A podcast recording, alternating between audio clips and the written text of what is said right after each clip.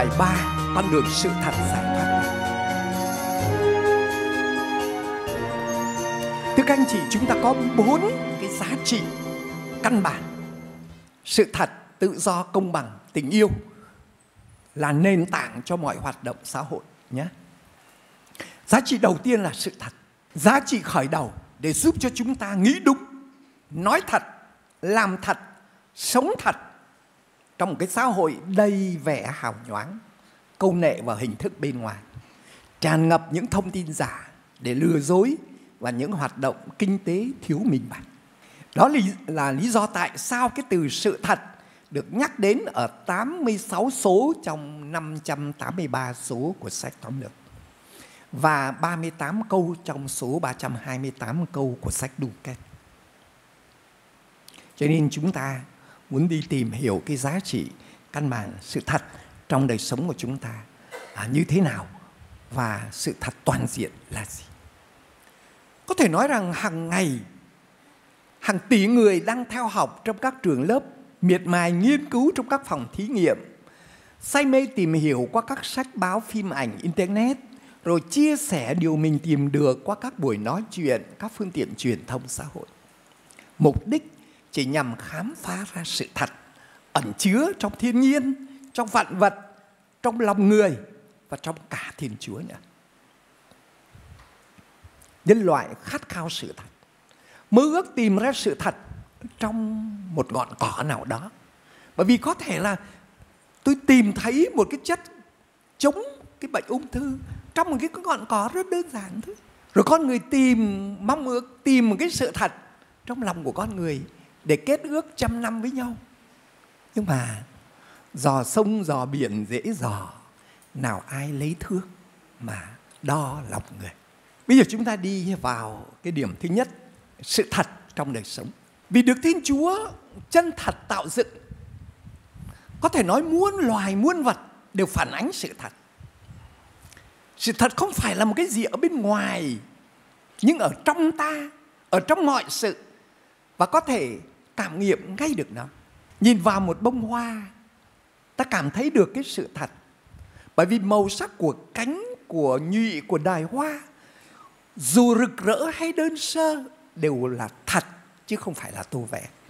Một lời nói tuy có vẻ thô lỗ, cộc cằn, nhưng ta hiểu đó là lời thật.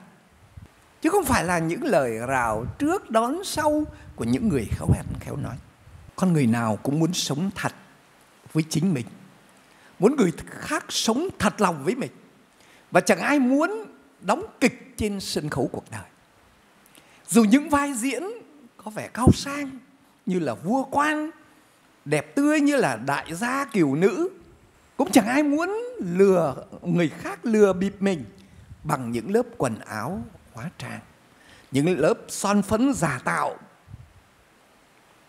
Ai cũng muốn sống hạnh phúc an lành giống như nguyên tổ Adam Eva trong vườn Eden dù là thân thể họ trần truồng nhưng họ được ánh hào quang của Thiên Chúa chân thật Học thuyết xã hội công giáo giải thích việc con người đánh mất sự thật nơi mình bằng bi kịch của tội. Chúng ta đọc ở số 115, 123. Khi con người đầu tiên Adam vi phạm giới răn của Chúa, đánh mất sự thánh thiện và công chính mà mình có được khi được Chúa tạo dựng. Cắt đứt với nguồn sống vô tận và chân thật là Thiên Chúa. Hậu quả của tội lỗi đã làm cho con người xa rời không phải chỉ với Chúa mà còn với chính mình, với người khác và với thế giới chung quanh. Hậu quả cụ thể là con người phải chết vì xa rời nguồn sống vĩnh hằng. Con người tố cáo nhau, lừa dối nhau, giết hại nhau. Rồi các hậu quả của tội làm cho cơ cấu của tội kéo dài mãi. Và những cơ cấu này càng ẩn sâu trong tội cá nhân, khiến cho tội trở nên trầm trọng hơn dễ lan truyền và trở thành nguồn phát sinh các tội khác chi phối cách ứng xử của con người. À, học thuyết xã hội số 119 nhắc cho chúng ta điều đó.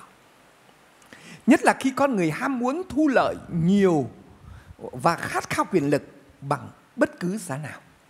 Và từ đó thì chúng ta hiểu tại sao lại có những tin giả, những hàng giả và mọi thứ giả dối trong cái đời sống kinh tế xã hội, văn hóa, chính trị và cả tôn giáo. Khi Adam và cắt đứt mối tương quan với Thiên Chúa chân thật, xé rách vầng hào quang ân sủng bao phủ, họ chỉ còn thấy mình là những thủ tạo trần trụi, yếu đuối và cái chết ở cuối cuộc đời.